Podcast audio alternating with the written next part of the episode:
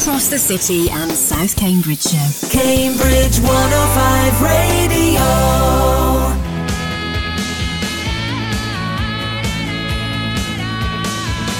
The Cranberries and Dreams. That was played today at the funeral, played by Saint Sister at the funeral of Lyra McKee. Joining me on the line now um, is the BAFTA award winning documentary maker and um, her lifelong friend, Alison Millar. Good afternoon to you. Hello. Hi, how are you? Hello. I hope you weren't too upset listening to that. Must have been a No, tough day know- for you. No, to be honest, I'm up with the, I'm with the family. We're just having a little bite to eat, and we're chilling out. And I'm actually stood by the girls, Saint Sister, which is really sweet. Who were just amazing. They- They're just so beautiful. That song's lovely, and and Lyra loved that song because she was in love with a Derry girl. and She's a Belfast girl, and Saint Sister is a Derry girl and a Belfast girl. So it was kind of symbolic having them play today. It was really beautiful. So The image we're getting of Lyra is of someone who wasn't defined by stereotypes. Is that right? Oh, listen, uh, she's incredible. She crossed. I mean, there's people I've met today at the funeral who, even a man from California who she met at some something to do with the TED talks, and then she felt really sorry for her dad. His dad, he was a bit lonely, so she used to write to him and little letters, send him cards because she felt. You know, she thought he was a bit lonely in America.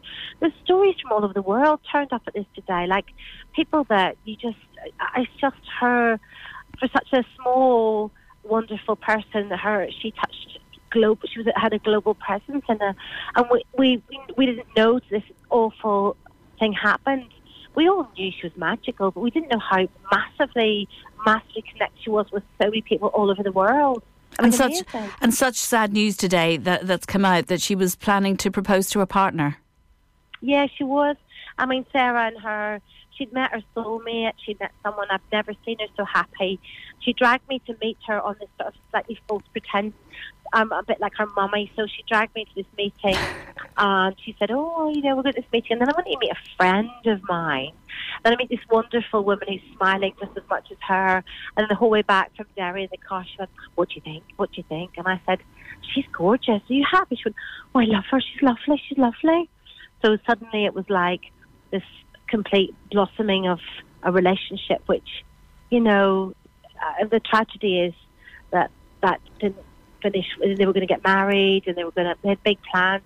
But at the same time, you know, Sara, like the rest of us, feel we're so privileged to be touched by her presence and her little life. And we With, with your with your journalist with your journalism head on, you know we've heard from the politicians the usual platitudes. Do you think it'll change anything? Which, uh, do you know, we all stood outside the church there afterwards, and the uh, the priest spoke so beautifully about Lyra and also about the situation here. And we just really would love the politicians to get back to work Yeah. and get back together and do something now because we, we need them to get back to work because that that's the most important thing to us is to please just get back to work. Nobody wants this here. No one wants this here. Nobody. We want peace. We don't want this.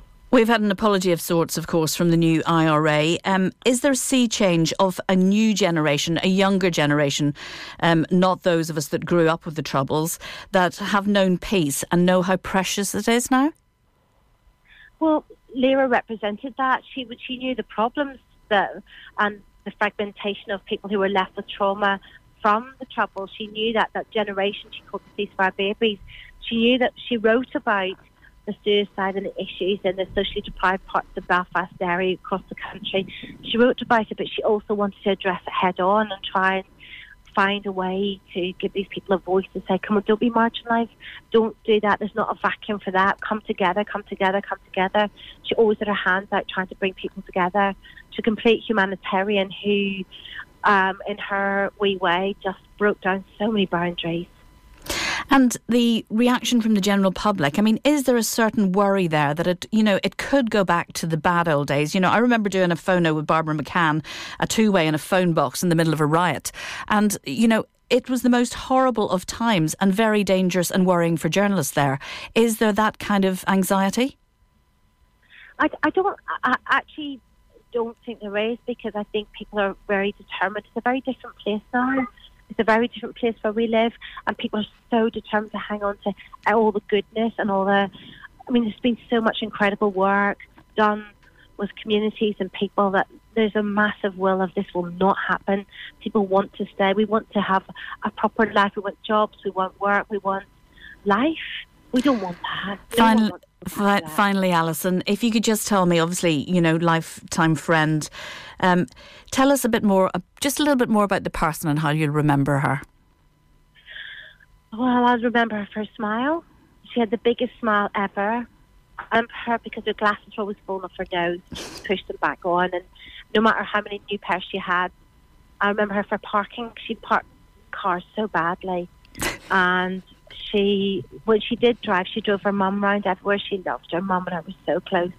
And um, she just when she passed her test, she used to park it in my car park at work, and then the security man would come and complain 'cause it was crossed about five lines. And then she got better. She started snap, snapping me pictures as it got better. So I'll always look at the car park and think of her that way too because it was fun. She had a great sense of humour. So too. you'll you'll you'll be remembering her today with a smile. With a smile and, and with inspiration because Lyra represented so much and she she did want everybody to reach out and hold each other and think let's let's be kind. Lyra would say be kind. Alison, BAFTA award-winning documentary maker, thank you so much for talking us to, to us about your friend this afternoon. Not at all, thank you.